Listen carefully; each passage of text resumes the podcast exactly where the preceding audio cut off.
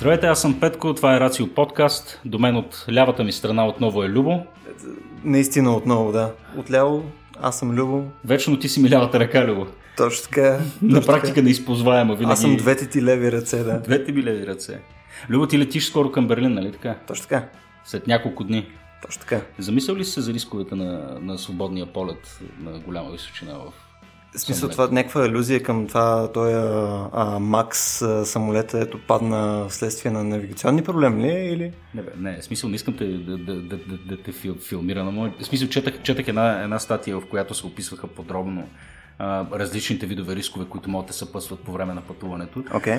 И сега, в смисъл, мога да изключим очевидните тъпоти, които всеки, всеки един от нас е изживявал, като болките в ушите, които се получават при Никога не са ме боли, боляли ушите. Никога не са те боляли ушите? Никога не са ме боляли ушите. Дори в момента не ме боляли Това не съм сигурен, че е възможно. Никога- Как е възможно това? Не знам, никога не са ме боляли ушите. Не, аз винаги, винаги при, при ме снишаване... кръста в Ryanair. Всичко ме е боляло в интерес на истината, Летиш с. Ryanair. Да, аз съм, аз съм, аз съм basic.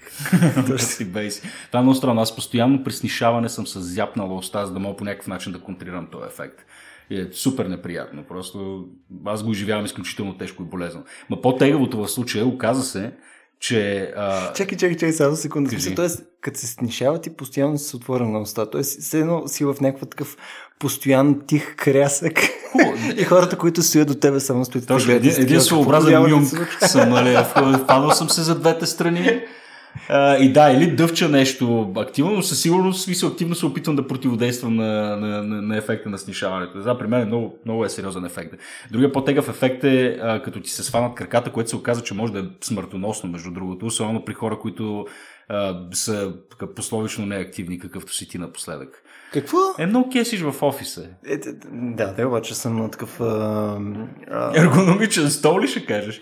не без смисъл, аз кеся в офиса, обаче ставам си от стола, отивам, сипвам си вода, неща, кафета, като говоря по телефона, Може да го рационализираш до утре.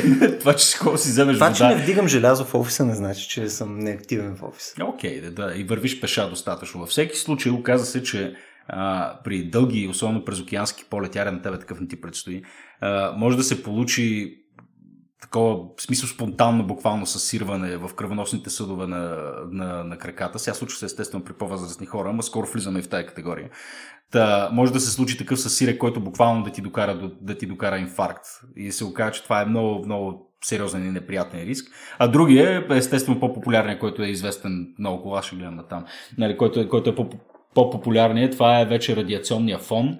Сега тук ние с теб сме си говорили по тая тема. Ти сещаш се колко, колко пъти а, беше радиацията? Мисля, че се равняваше на една трета от това да ти направят, а, да ти направят рентген е един 7 часов полет или нещо. нещо Ама такъв беше трансатлантически полет. Трансатлантически. Да, в смисъл няколко часа, като летиш примерно 12 000 метра височина или какво се, какво се водиш. Е, Не съм сигурен, е обаче, много- обаче един а, приятел, който а, е пилот в Луфханза, а, те имаха... Офса, тук някой ще ни съсипа със сигурност, нали, на база на фактите, които си вадим от седалищата, нали? Както, както е редно, между другото, Евала. Thank you, този гай, който ще го направи. А, те имат в...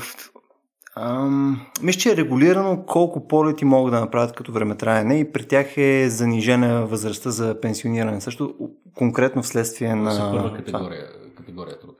Ням... Заради радиационния фон. Аз единственото, което не Може знам... би не само заради радиационния фон, но да. Но а, доколкото знам е предимно заради това, защото се получава някакво, няк, някакво натрупване. И сега а, аз не съм сигурен, този радиационен фон ясно е, че се дължи на, нали, на по-тънката атмосфера и не знам дали тия ефекти вече са от космическа радиация, в смисъл, доколкото знам е именно космическа радиация, но до каква степен това е слънчевата радиация или е нещо друго, Или извънземни, да. Смисъл, или, или, или, или извънземни, не съм сигурен. А, затова мисля, че е най-добре да питаме експертите. Не знам доколко Цветан е подготвен да отговори на един В твое дясно. Да, в, в, мое, в мое дясно е, е Цветан Цветков. Цветан е астроном, моля ли да кажем астроном или астрофизик? Абсолютно, просто? Ти си абсолютно. астроном, нали така, да. Астрогай. Астрогай, да. Наскоро, наскоро вече докторант в БАН. Нали Даже така? доктор. Даже доктор. Отскоро вече не съм докторант в БАН. Аз ще да попитам каква е разликата. Докторант е процеса докато станеш Именно, доктор. именно. Нали така? Да. Работиш в Рожен също, ти също се качваш на високо при Да, сериозен... да, да. при по-тънки атмосферни условия. Има ли резон в това, което казахме сега? Това, а, в смисъл, това слънчева радиация или е нещо, което оказва влияние върху? Може би до някъде за, за полетите, нали, за, за качването в планината, особено на височини под 2000 метра, със сигурност няма такъв ефект. При полетите то е свързано от една страна с а, космическата радиация, която е неизбежно да получаваме от фона, който има радиационен фон в Вселената. Mm-hmm. Така или иначе получаваме някакви такива гравитационни космически лъчи. Галактични космически лъчи, естествено. Галактични, по-епично. а, а в същото време нашето Слънце се грижи също така да получаваме известни количества радиация. Естествено, хората, които живеят в около полюсните райони на Земята, получават в по-големи количества. Пак заради тънката атмосфера, нали? Заради тънката магнитосфера обаче. Магнитосфера, окей. Okay, да. да, и, и това е причината при полетите количеството радиация да е по-голямо, тъй като се избягва, когато самолет се издига на по-голяма височина, една значителна част от магнитосферата се намалява и така по този начин се получават повече такива лъчи, достигащи от Слънцето или от галактиката и по този начин облъчването е по-голямо. Добре, на тебе Слънцето ти е специализация. Всъщност, ние в предварителния разговор си говорихме за темата на дисертацията ти. Аз по никакъв начин в момента не мога отново да артикулирам това, което ти каза. Протоберации. По-скоро протуберанси. Протуберанси, благодаря ти. Образование на Слънцето можем да си ги представим като огнени езици, които се получават на границата между хромосферата и короната. Това са такива части, най-външните части от Слънчевата атмосфера. Огнени езици, които описват магнитните полета ниско в короната, които от време на време изпитват някакви такива процеси на ерупция, изригвания и те са съпроводени с изхвърляне на вещество от Слънцето, обикновенно. Специално моята дисертация е свързана с процеса на ерупция на тези протуберанси и по-скоро начина по който става тя, начина на движение на веществото при тяхната ерупция и особености, които ни позволяват да трасираме локалните магнитни полета около протуберансите в короната. В смисъл, тук целта е да изследвате локалните магнитни полета, а не толкова самите ерупции или правите и двете неща едновременно? Къде е По-скоро е целта е абсолютно да си изследваме протуберанците, mm-hmm. а, а следствието от нашето изследване е, че по този начин може да намерим отговори за магнитните полета в короната. Mm-hmm. Тоест, това потенциално също може да ни каже как работят различните слоеве вътре в Слънцето в някакъв смисъл, защото те, то, това е резултатност от начина по който различните слоеве взаимодействат а, един с друг. Или? Да, но по-скоро слоевете отгоре на Слънцето, защото ага. вътрешните слоеве, за тях не може да получим информация чак толкова конкретна, наблюдавайки разни такива избухващи процеси на повърхността, но можем да си представим как се случват нещата в най-външните части на атмосферата на Слънцето. Окей, okay, според мен трябва да направим крачка назад и да си поговорим малко за Слънцето като обект.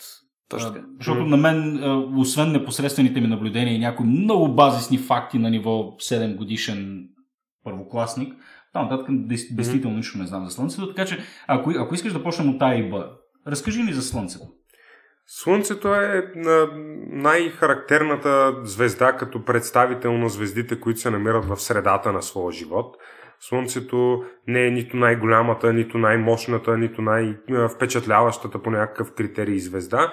Това е наистина най-типичната звезда, намираща се в средата на своята еволюция, някъде на възраст около 4,5 милиарда години, по средата на живота и след още горе-долу толкова, то ще спре да свети, ще спре да ни топли и ще стане част от едни такива процеси, които постепенно ще доведат до момента на превръщането му в бяло джудже така наречените звезди, от които остава само ядрото, тяхната повърхност се изхвърля настрани и става на една такава е, красота в небето, която в момента може да наблюдаваме на нощния небосвод и е, тя ги наричаме мъглевини. Mm-hmm.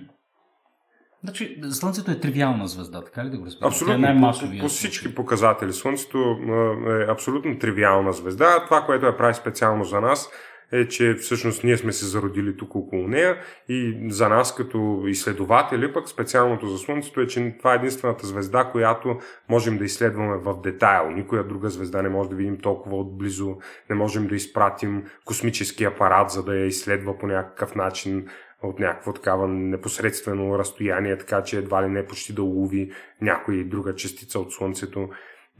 Това е, това е специалното при него. Иначе, наистина, звезда, която по никакви характеристики не може да направи впечатление на някой средностатистически извънземен, който ни гледа от другия край на галактика. Значи има най-бейсик звездата в Вселената. Е, специалното е, че наблизост има човечета.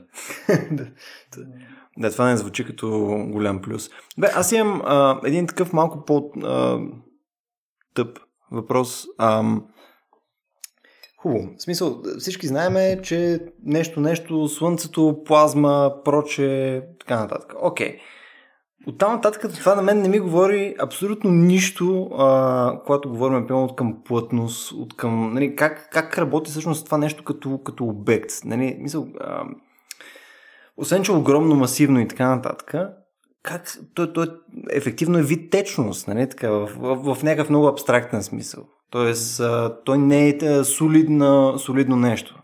Със сигурност не е солидно. По-скоро плазмата може да определим като четвърто агрегатно състояние на mm-hmm. веществата. Всъщност това е много ионизирано състояние на веществото на Слънцето, като а, там условията нали, най-вече зависят от високата температура, при която се случват процесите. В ядрото на Слънцето, в неговата сърцевина имаме температура от порядъка на 15 милиона градуса която се получава при възникването на термоядрените реакции по производството на енергия, топлина, светлина, които всички ние виждаме и усещаме от Слънцето, след което следва един наистина много плътен слой в Слънчевата обвивка, който обгражда ядрото. Това е така наречената зона на лъчи с пренос, където частиците, фотоните, които напускат ядрото на Слънцето, срещат други частици и предстои един процес на многократно поглъщане, сблъсъци с частици, преизлъчване на тия частици. Там се ражда цялото слънчево излъчване, на което ние сме а, вече в състояние да наблюдаваме, откакто имаме космически апарати, които снимат Слънцето извънземната атмосфера. Там се получава целият този електромагнитен спектър, в който ни е известно, че излъчват звездите. И а, всъщност термоядрените реакции, които стават в ядрото, при нормални обстоятелства един фотон, който е излъчен от там, би трябвало да достигне повърхността на Слънцето за време от порядъка на няколко секунди. По последни данни този процес трае около стотици хиляди години. Заради това голямо а, така, сгъстяване на веществото, заради всички тия сблъсъци и преизлъчване на фотони. И след като целият този процес свърши на някаква височина над Слънчевото ядро, той става вече невъзможен. Там предаването на енергия към самата, непосредствено към самата повърхност на Слънцето, почва да става на принципа на тези конвективни печки, които дори много от нас използват в ежедневието си. Нали, тях винаги не случайно ги слагаме някъде на земята въгъла, защото ако ги сложим някъде близо до тавана на къщата, те ще ни вземат много по-малко място, как като ги закачим като един климатик на стената, ще е много по-удобно от всяка гледна точка, но всъщност принципа на конвекцията, както на Слънцето, така и на парното вкъщи, е, че топлия въздух се издига нагоре, така и топлите клетки на Слънцето се издигат нагоре, излъчват тяхната топлина, след което изтиналата клетка вече се стича надолу към долната граница на тази зона, се нарича конвективна зона. Там се нагрява отново, издига се нагоре до повърхността, излъчва следващата доза топлина и така става самия процес на нагряване на Слънцето в неговите недра. От там нататък вече имаме слънчевата атмосфера, в която са се проявяват всички тези образования на Слънцето, които ние наблюдаваме вече от няколко стотин години, за които знаем, че Слънцето има така определена активност, която в някакви степени може дори да е застрашаваща за нас, mm. както започна нашия разговор за полетите около Земята, всъщност нали, въжи в още по-голяма степен и за космическите полети, но най-така бележитата проява на слънчева активност, това са слънчевите петна, които се наблюдават в фотосферата на Слънцето. Това е слоя, който можем да наречем повърхност на Слънцето. Там вече температурата се нормализира, т.е. говорейки за звезда, нали, достига mm. до някакви стойности от порядъка на 6000 Келвина. И а, цялото това излъчване, което виждаме от Слънцето, когато погледнем Слънцето с просто око или с някакъв специален филтър, което може да видим от Земята, това е всъщност Слънчевата фотосфера. Някога, когато хората се придавали на Слънцето такъв а, божествен характер. Те и за първи път са успели да наблюдават петната. Всъщност те са останали доста озадачени от този феномен, как така нещо такова с божествен характер може да има такива несъвършенства като слънчевите петна. В днешно време обаче вече знаем, че това са такива области от слънчевата атмосфера с по-ниска температура, някъде близо 2000 градуса по-ниска температура от останалата част mm. на Слънцето и заради това ние така на, на фона на самото Слънце ги виждаме в черен оттенък. Mm. Това е малко си представям древните как са наблюдавали техния Амон Ра или Ехнатон, бога Слънце, изведнъж открили, че той има акне. Ти си каза за бога. Буквално за Бога. Буквално за Бога. Всъщност, да, и в по-съвременни времена нали, имаме такива доказателства как влияят на практика слънчевите петна на хората. Швейк има такъв много добър цитат за важността на слънчевите петна и казва как днеска се е появило петно на слънцето в една от неговите книги. Днес се появи петно на слънцето и в същото време яда голям бой в бара. Нали? Кажете ми, че няма нищо общо. Абсолютно. Кое не е така? Кое не е така? Швейк Карл Чапек ли беше това, че... Не, кой, кой го беше на добрия войник Швейк? Фабрика за абсолют. Както и да е, тук, тук, тук се правя моите литературни препратки, малко се объркнали за добрия войник Швейк. Си. Буквално, буквално му смени лицето на Петко и беше такъв литературен Литература, мод сега. Да, тук, тук плувам собствени води. Само, да, само искам да направя една крачка назад, като говорихме за всичките тия слоеве и температури. А, и на децата е известно, че по някаква причина а, повърхността или по-скоро короната на Слънцето е по-гореща от сърцевината на Слънцето. Е, е, тук не знам да го формулирам правилно, дали изобщо казвам. Точно от сърцевината не, но всъщност, нали, да. както, както стана въпрос, сърцевината на Слънцето температурата е някъде от порядъка на 15 милиона градуса. Стигаме до повърхността, където, където постепенно да. нали, тази температура намалява, защото се отдалечаваме от същинския източник на топлина, ядрото на Слънцето. На повърхността тя става близо 6000 градуса. Изведнъж в короната, вече отдалечавайки се, издигайки се още повече в Слънчевата атмосфера, температурата отново достига стойности от порядъка на милиони келвини. Защо? Ами, за съжаление, това е въпроса, на който на практика не мога да ви отговоря, но не само аз. Това е една от най-големите загадки на съвременната хелиофизика. Имаме някакви такива минимални догадки, че става въпрос за някакви вълни, които се зараждат някъде из недрата на Слънцето и успяват по някакъв така почти необясним за нас начин да докарат енергия някъде високо в короната, но, но еднозначен, категоричен отговор на този въпрос все още нямаме. Magic. Magic. Insert God here. Нали? Тук, Точно така. Тук като мога форми... Не знам, на мен сега, сега това нещо, като го чувам, аз оставам леко изненадан, тъй като ми се струва, че това би следвало да е някакъв сравнително лесен за решаване проблем в физиката. Но естествено, аз като човек, който съм много далечен от физиката. Точно така. What the fuck science? глупости, да. What the fuck? Да, не, но струва ми се, че не знам, нещо, което подлежи на непосредствени наблюдения и измервания, нали така? Да, да, абсолютно.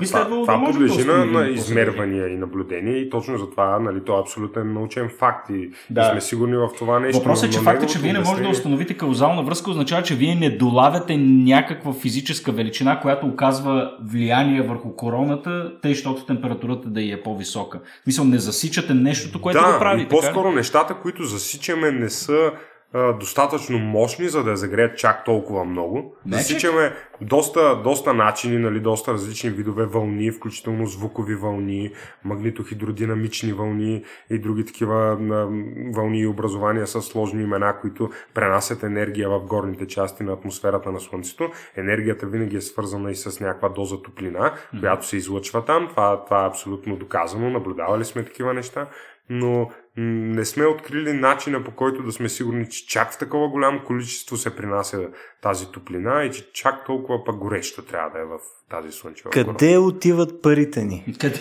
Не на наредба 18. Добре, а, ти каза, а, Слънцето е сравнително стандартен вид звезда. Предполагам, същото нещо наблюдава и при други звезди, така ли? Или предполагаме, че е така, не, не можем да го измерим. Ами по- по-скоро предполагаме, защото на, температурата във външните слоеве на други звезди нямаме абсолютно начин по който да измерим. Добре, но можем да, да, да изходим с презумцията, че вероятно механизма е, е, е подобен и че вероятно това се наблюдава и при други. Да, особено на, на звездите, които нали, са подобни на Слънцето. Знае, нещо толкова фундаментално като, като атрибут, като физически атрибут на, на, на, на звездите, ние не го познаваме в момента и не знаем на какво се дължи. Точно така.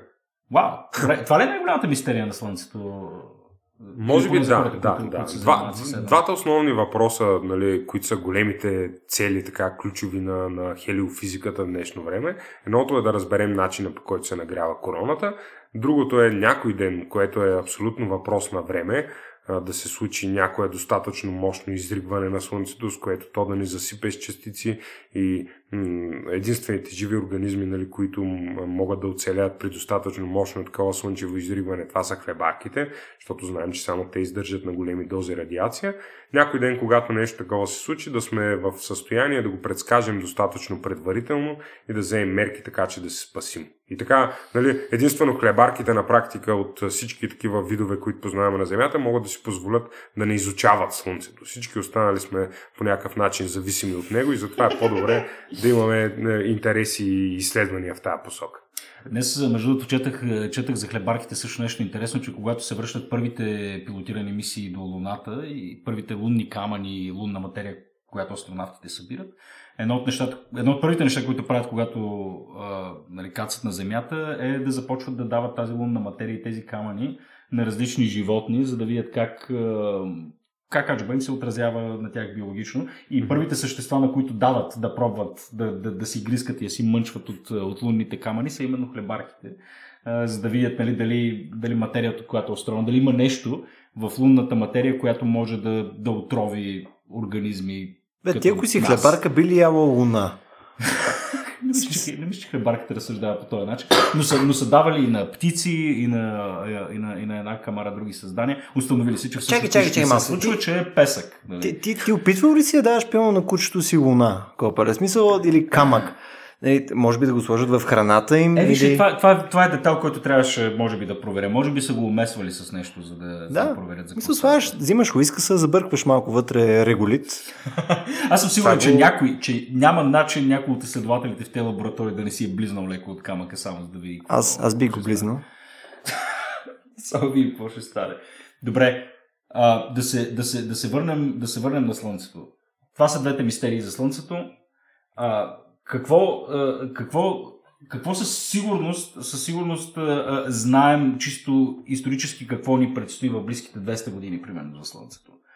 В смисъл, можем ли да правим такива преценки за това какво ще се случи в, в, а, в такива периоди, които на нас са ни интересни, нали? нещо, което е в рамките на нашия живот?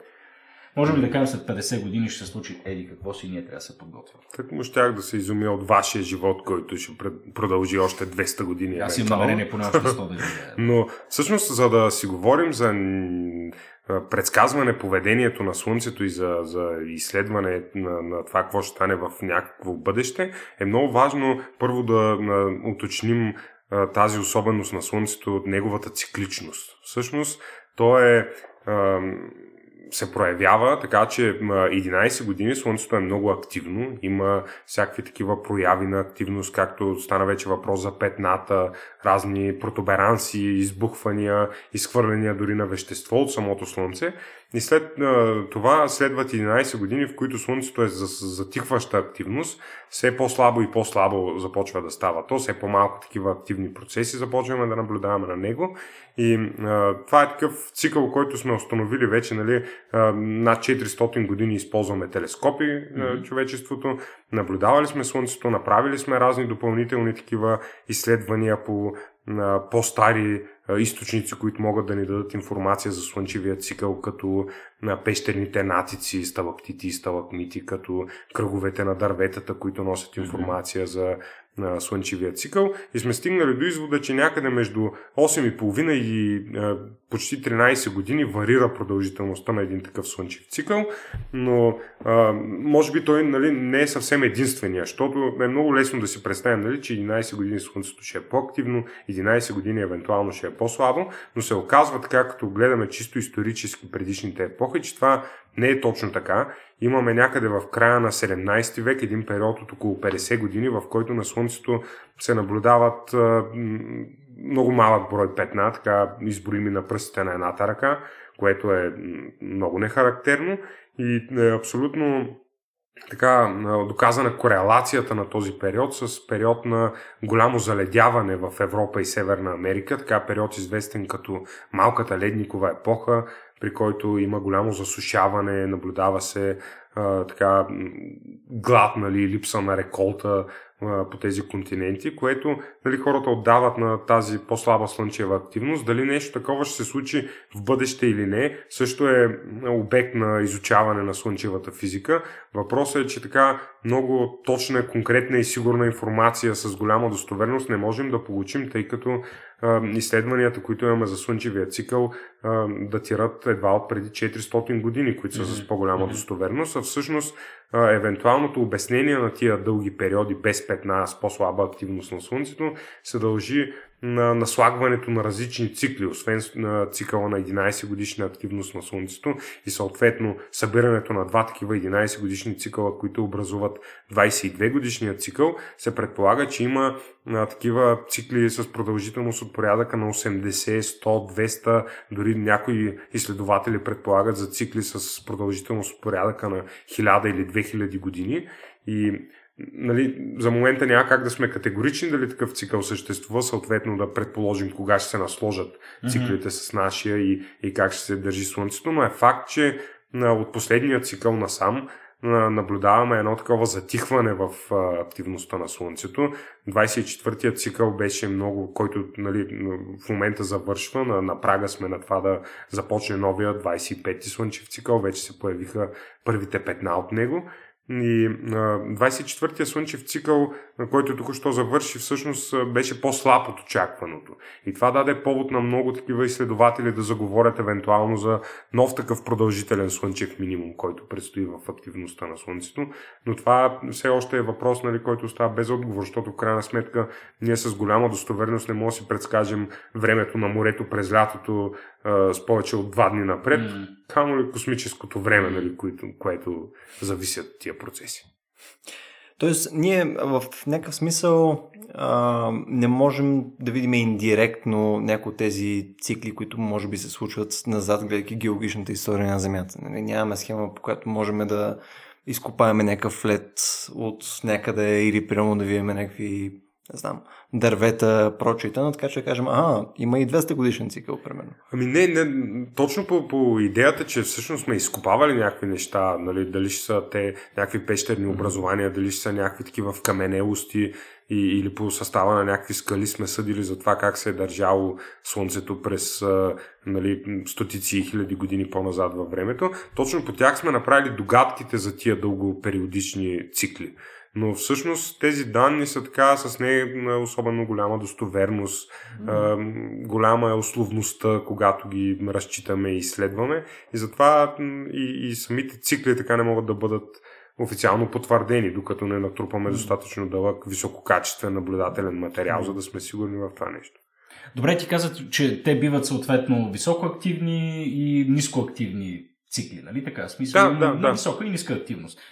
Как се отразяват съответно високите цикли, е, така, високата активност и ниската активност на Слънцето върху живота на Земята или върху Земята изобщо? Какво значи висока активност на, и какво значи ниска? На практика никак, защото нали, това са такива естествени цикли, естествено поведение на Слънцето, с което нали, Земята си съществува вече милиарди години mm-hmm. и, и живота на Земята а, някакси е приспособен към това поведение на Слънцето. Въпросът е, че при на периодите на висока активност от време на време, което е нали, така безспорно, че ще се случи и в бъдеще, се случват някакви такива на е, експлозивни събития, които по някакъв начин могат да ни обезпокоят, да ни нарушат удобствата, които използваме, защото те са свързани с изхвърляне на голямо количество частици от Слънцето, които при нормални условия нашата магнитосфера на Земята действа като естествен щит, пази ни от тях, успява да отблъсне по-голямата част от тях.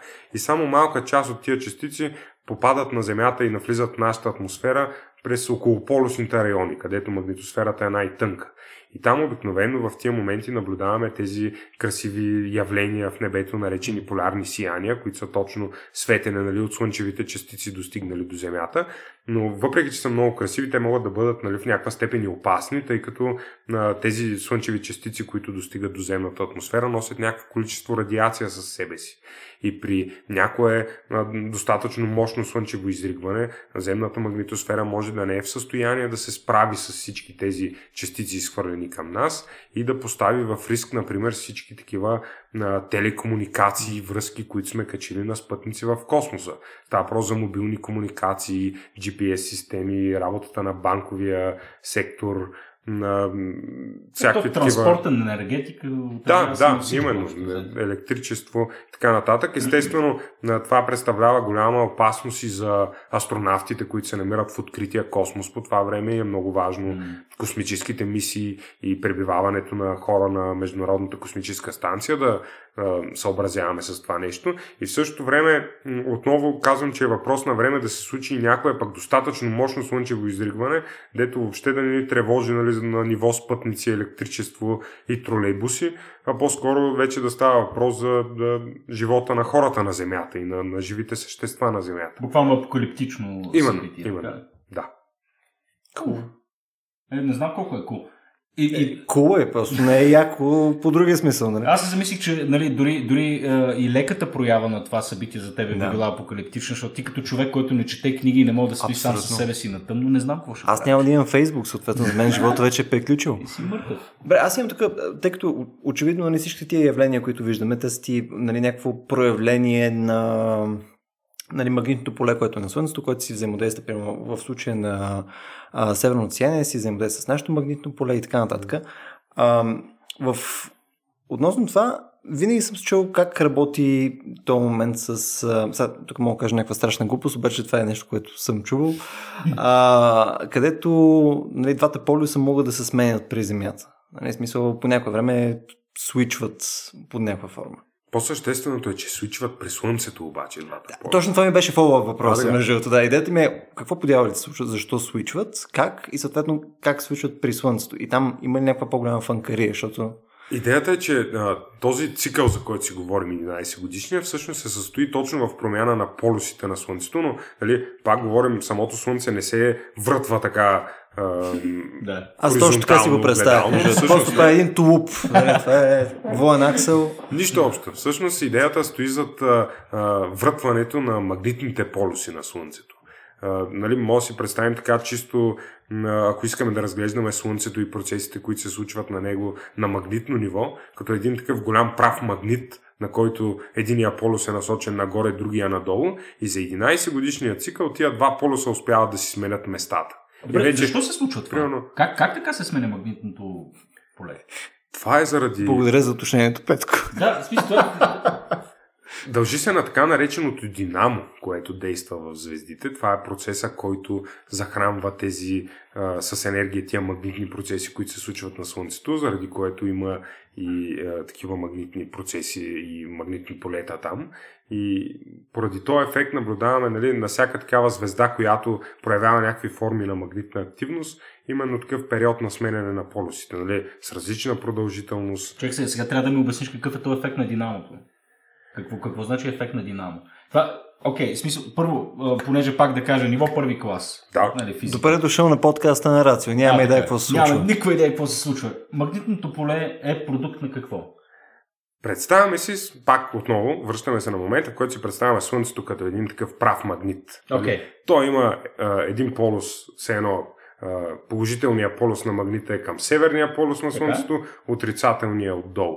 Този магнит, като всеки магнит, е свързан с едни такива магнитни силови линии, които описват едни такива mm-hmm. полукръгли траектории от единия до другия полюс. Естествено, тия магнитни силови линии са най-гъсти около полюсите. Mm-hmm. И а, особеността, която кара Слънцето да проявява всички тия особености е, че то а, малко по-различно от а, планетите и поне от а, твърдите планети, като Земята, нали, които са ни познати на нас, не се въртят като едно такова твърдо тяло около mm-hmm. уста си. Всички части от Земята, например, се въртят нали, едновременно около нейната ос.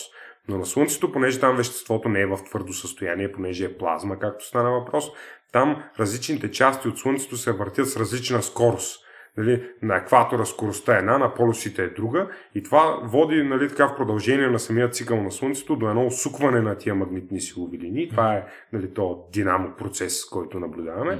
Mm-hmm. На магнитните силови линии на някакви места, а, нали, те самите линии се преплитат, а, като един такъв може да си представим от тия старите телефонни кабели, дето са така да. силно навити. Нали, идва един момент, в който ако си го въртим този телефонен кабел, вече той не може да се усуче повече и почва да прави едни такива примки да образува. Така се образуват и те активни образования, за които си говорим. Нали? На, на едно място в Слънцето избива се едно телефонния кабел, така се прави примката и тя се издига над повърхността. На тия места, на които са краката на примката, се образуват слънчевите петна. Mm-hmm. По тия магнитни силови линии почва да тече вещество и така наблюдаваме протуберансите. Аз те красивите да ги... Точно така, точно да, така при изплуване на разни нови потоци, такива от недрата на Слънцето, наблюдаваме повишаване на яркостта на части от него, така стават слънчевите избухвания. И евентуално при взаимодействие на магнитните полета, когато пък вече на магнитното поле в короната образува някои области, в които то се отваря поради взаимодействие с магнитното поле на този усукания телефонен кабел, за който си говорихме, вече е възможно да наблюдаваме изхвърляне на вещество от Слънцето в Слънчевата система, което наричаме изхвърляне на коронална маса. Това са основните такива прояви на активност, които наблюдаваме и всичко това се дължи само на факта, че Слънцето се върти така диференциално, го наричаме с различна скорост от различните части и че има магнитно поле. Това беше яко с телефонния кабел, между другото. Смисъл, аз, аз се замислих с това провърбил I don't know how magnets work. Мисъл, буквал, буквално Имаш, имаше една така песен, как се казваше на, на InSync, Posse беше такова Fucking magnets, how do they work? Не, на InSync ли каза? Не, InSync, Posse, okay. много по-гадни от InSync, by the way. Anyway, добре, смисъл, да, да се върнем към това как си сменят uh, нали, позициите. В смисъл, изведнъж ли е, а, леко дрифтват ли, пълно, знам, че а, полюсите дрифтват, нали, магнетик полюсите дрифтват под някаква форма, дали бавно в рамките на хикс години се местят и изнъж ха! И се преместили. Мисля, какво се случва? Всъщност това е процес, нали, който продължава по време на целия цикъл. Mm-hmm. Така се регулира тая слънчева активност, нали, която mm-hmm. а, в едни години е по-силна, в други е по-слаба. Просто следващия цикъл започва когато, нали, ако си представим спрямо началото на този цикъл, следващия ще е точно когато ще започне, точно когато полюсите са обърнати. Но процесът е постепенен, нали, не е ага. рязък едновременен, в който нещо се обръща там на Слънцето. Е, това ще е доста по-яко изнаше. Ха! Добре, окей, okay, ние не сме готови за нещо такова, нали? За, за това апокалиптично събитие, за което ти говориш, което ще има много сериозен ефект върху телекомуникации, върху електричество. Това е, ако трябва да го преведа на малко по-популярен език, това е, е все едно един огромен електромагнитен пулс, нали така? В смисъл, и всичко буквално изгася. Може би да, но истината е, че докато не станем свидетели на нещо такова, никога не можем сме сигурни точно колко сме подготвени. Mm-hmm. По-големите държави, които имат нали, сериозни космически програми, твърдят, че имат план за действие при подобни ситуации. Нали, хелиофизиката вече има такива моменти, в които твърди, че е способна да предскаже някакви такива събития до няколко часа или може би няколко дни напред да ни подготви, да може да изключим сателитите, да спрем тока в тези части от Земята, които едно такова събитие би ударило. И да сведем тези такива рискове. кофти ефекти, рискове до минимум, но нали, да спасим човечеството при едно достатъчно, достатъчно мощно изригване, всъщност най-вероятно сме неподготвени. Супер, так му ми даде надежда и накрая ме приземи. Ясно, в Русия ще продължи да свети, всички останали сме прецакани, май така излиза. Русия е просто голямо място. да, явно. Се някъде в Русия ще продължи да свети. Бе, само за секунда да избягаме от нашото супер а, среднисто и посредствено и Basic Слънце. А, да, защото иначе нямаме по друг начин, по който го направим. А, имаше, абе, може би при няколко години супер много а, новини за тази звезда. Как се наричаше?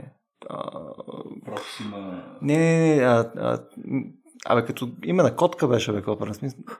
Таби Стар или нещо подобно беше. Таби Стар. И там имаше някаква много странна... Там рамене защото той дига рамене. Абе, по много странен начин просто се а, затъмняваше. Просто получаваше се... Не може да се обясни конкретно с а, нали, някакви орбити на обекти, които минават покрай нея, така че да обяснят защо по този начин се затъмнява. А тя мига, така ли? И тя по някакъв много специфичен начин. И съответно имаше там всички крейзи теории. Нали? Някой прави там тия, как се наричаха, тия соларни панели, които обграждат цялата звезда и някакви такива диоти. Това е цивилизация, коя да, да, беше, вече. Да. Нали, сега в момента, в който има нещо, което не обяснимо, всички хора mm. вече си имат някакви идеи. Сеш ли за какво ти казвам? Не, представа се нямам за коя звезда говорим, обаче всъщност това ни препраща към нещо много интересно. Ето метод okay. с затъмняването на звездите, за който си говорим, да. нали, количеството по-малко светлина, която получаваме от тях в някакви моменти е много ценен момент за нас.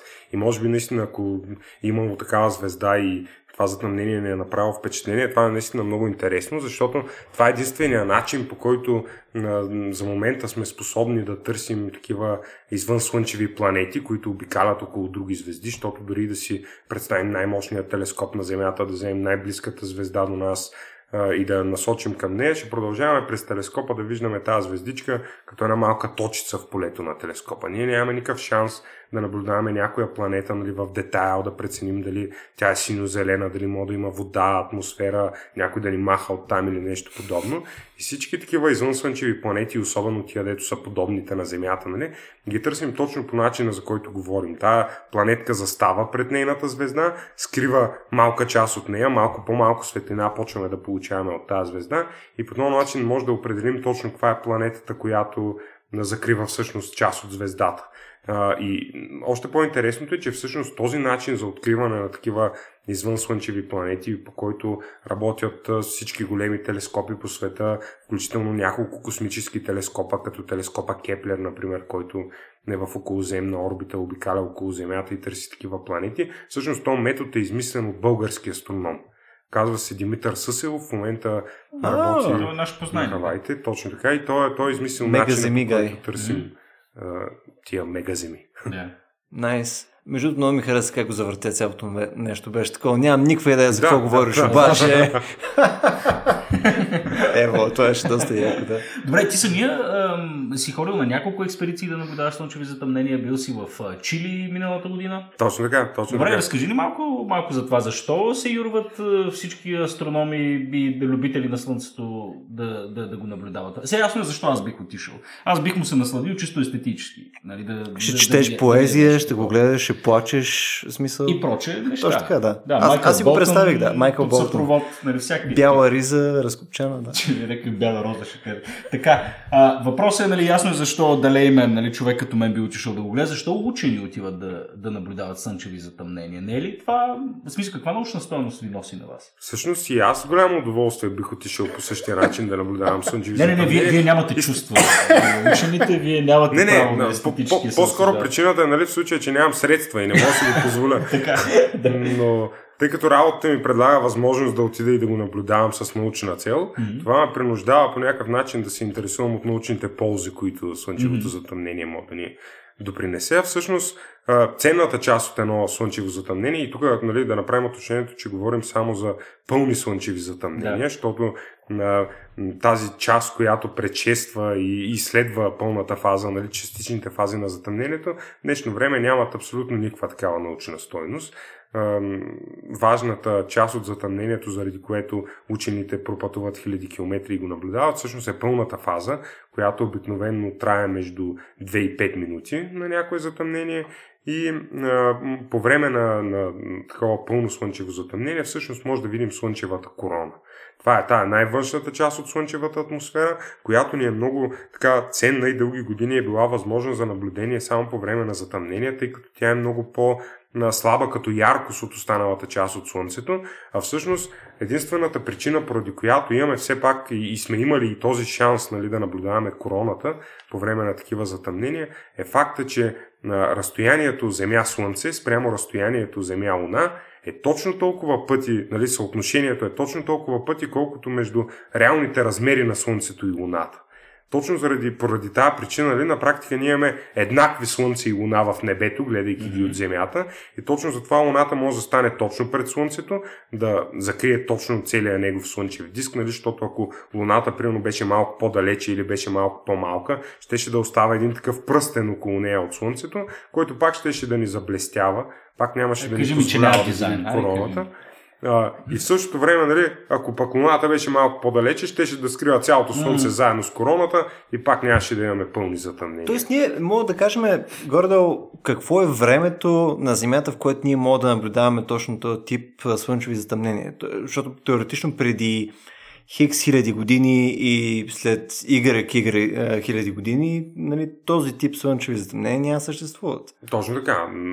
Луната е обект, който така, въртейки се около Земята, знаем, че на година с няколко сантиметра, нали, около сантиметър, Губим, сантиметър да. и половина, се отдалечава от Земята, така че това със сигурност не е явление, което ще продължи да се наблюдава вечно от Земята, слънчевото затъмнение, но точно в момента имаме шанса да, да изследваме короната, всъщност да гледаме на момента, в който Луната покрива напълно Слънчевия диск, да се интересуваме от всички структури, които може да видим там, от нейната форма, от ам, всички тези полярни пера, които може да наблюдаваме около полюсите на Слънцето, от ам, шлемовидните образования над активните области на Слънцето.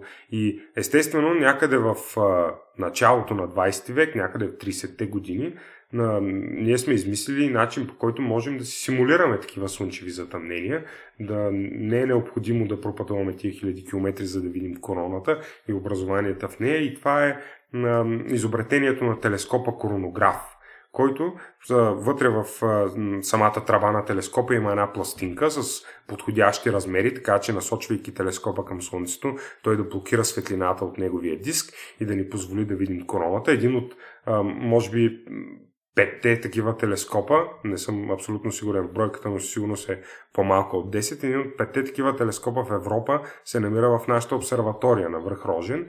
Там имаме телескоп коронограф, с който може да наблюдаваме короната, но по-интересният факт е, че въпреки това слънчевите затъмнения ни представят предоставят такива възможности, които не можем да симулираме дори и с телескопа, при които можем да изследваме различните компоненти на Слънчевата корона. Можем да правим такива изследвания, свързани с поляризацията на веществото в короната, което няма как да стане извън Слънчево затъмнение. А това е защото се получава какво замърсяване вследствие на това, че просто ти имаш нещо а, като, като филтър, който се случва това, при това тебе? Това е следствие или... на всички частици, които имаме по пътя на фотоните, които Слънцето излъчва. Тъй като в короната имаме заредени частици, които взаимодействайки си с фотоните, те ги поглъщат и променят тяхната дължина на вълната и тяхната енергия, преизлъчват ги на различни частоти, а в същото време имаме и междупланетен прах, който се намира в около Слънчевото пространство, междупланетната среда на Слънчевата система,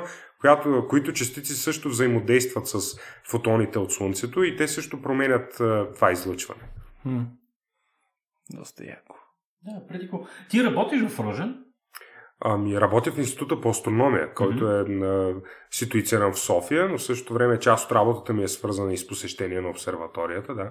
Какво? А, може, а, кажи ми две думи за, за оборудването, което имаме в, в, в Рожен. Смисъл, адекватно ли е, в крак ли е с времето? С какво разполагаме реално там? Тъй като хората имаше кампании да даряваме на Рожен, за всички знаем, че Рожен е стратегически важен, интересен, а, обект от национално значение и прочее, но, но аз поне не съм, не съм интимно запознат с това какво е рожен и доколко, доколко наистина той е адекватен на съвременните изисквания mm-hmm. на, на съвременната астрономия. Чудесно място за пикник също така, само да допълня. Вероятно.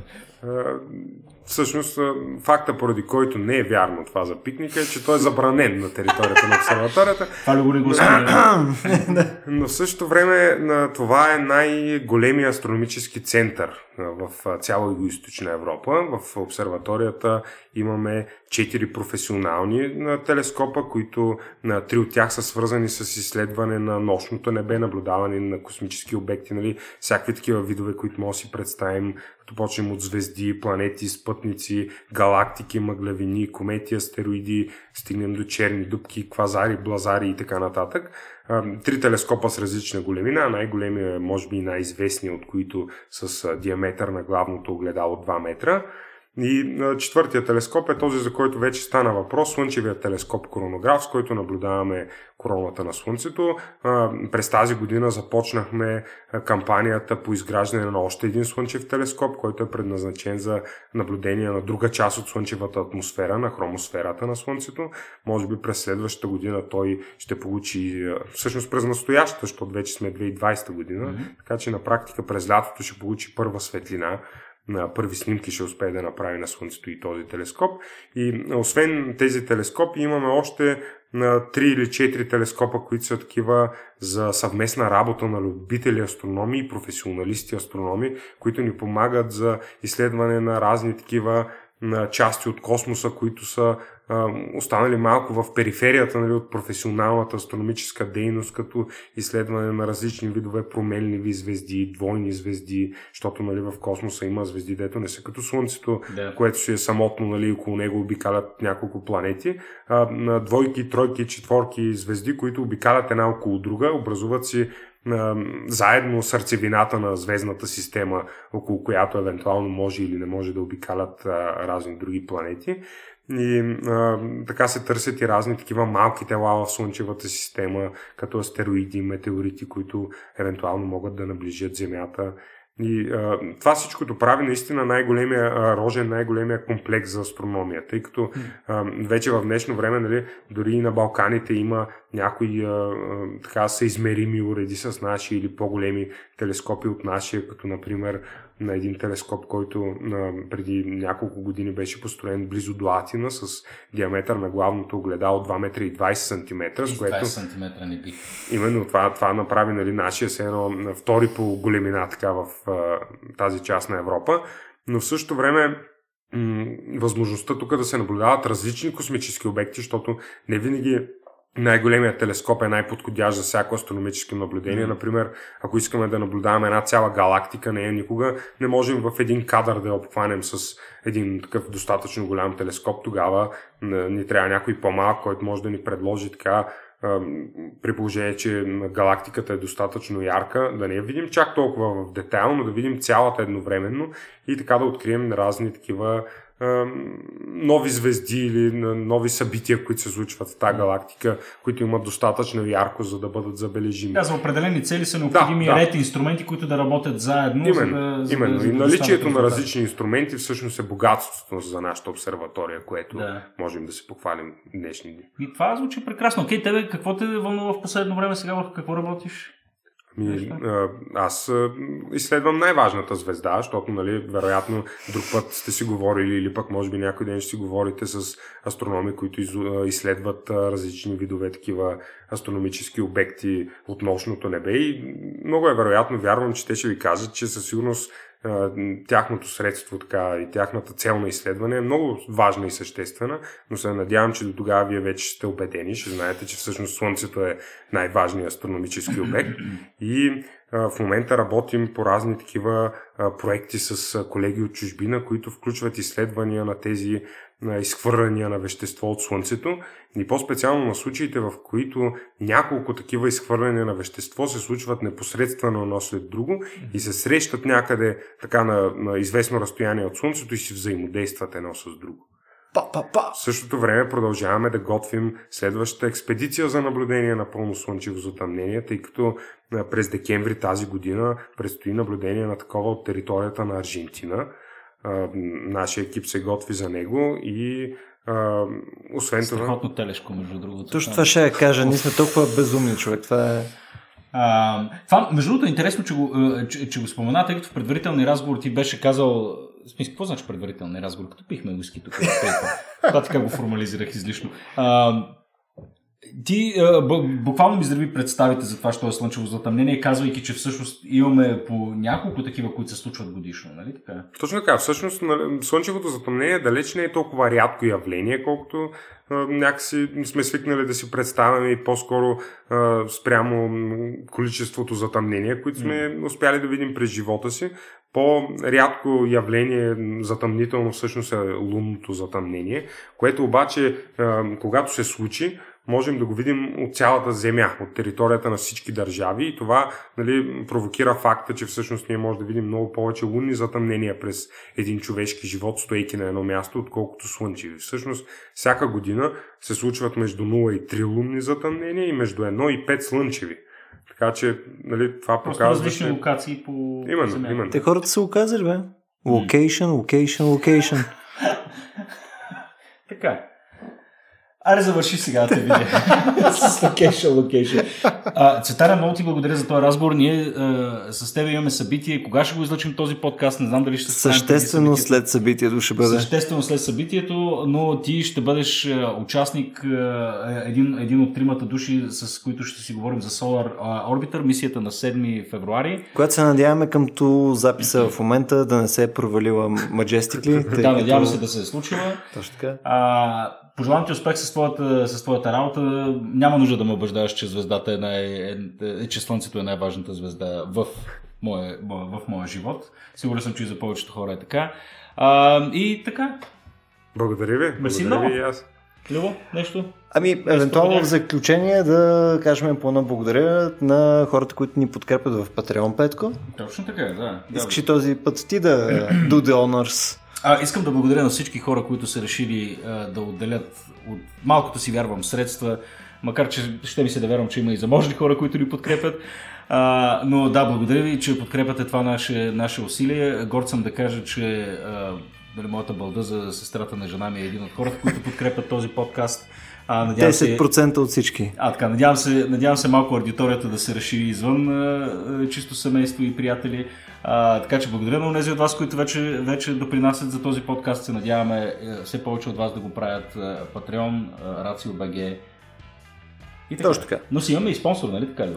Имаме си и спонсори. Разкажи за, разкажи за спонсора. Това е една прекрасна банка, с която работим. И Това е Unicredit Bullbank. Да, хареса ми, че, че аз съм човека, който комуникира Unicredit Bullbank, тъй като може би съм единствения тук, който всъщност го ползва, така че това има някаква логика. Така е. Какво да... И ти ли си на Unicredit? Е, Не, не съм, не съм на Unicredit, но мисля, но мисля скоро да сменя своята, своята банка, нали така се прави. Хареса ми, хареса ми колко си ентусиазиран по изцяло странен начин. Това е заради твоите пичове, които правиш на, на, на, на, на подкаста. Смисъл толкова добре рекламираш, че аз вече съм, съм изкушен. Пократително да е това. Да, радвам се, че го правиш доста по-наудобно, отколкото трябва да е, но да. А, не, Unicredit са супер, ползвам ги от сумата и време, включая и апа им. Ползвайте Unicredit. Горе-долу това е. Това е. Благодаря ви много, че изслушахте този запис. Е, Желаем ви е, приятна работа, ако го слушате сутрин и спокойна вечер, ако го слушате на прибиране от работа. А, това беше от нас за сега. Или ако работите в кол център, мога да слушате и по време на работа, никой няма да знае. До нови срещи. Чао, е. чао. Чао.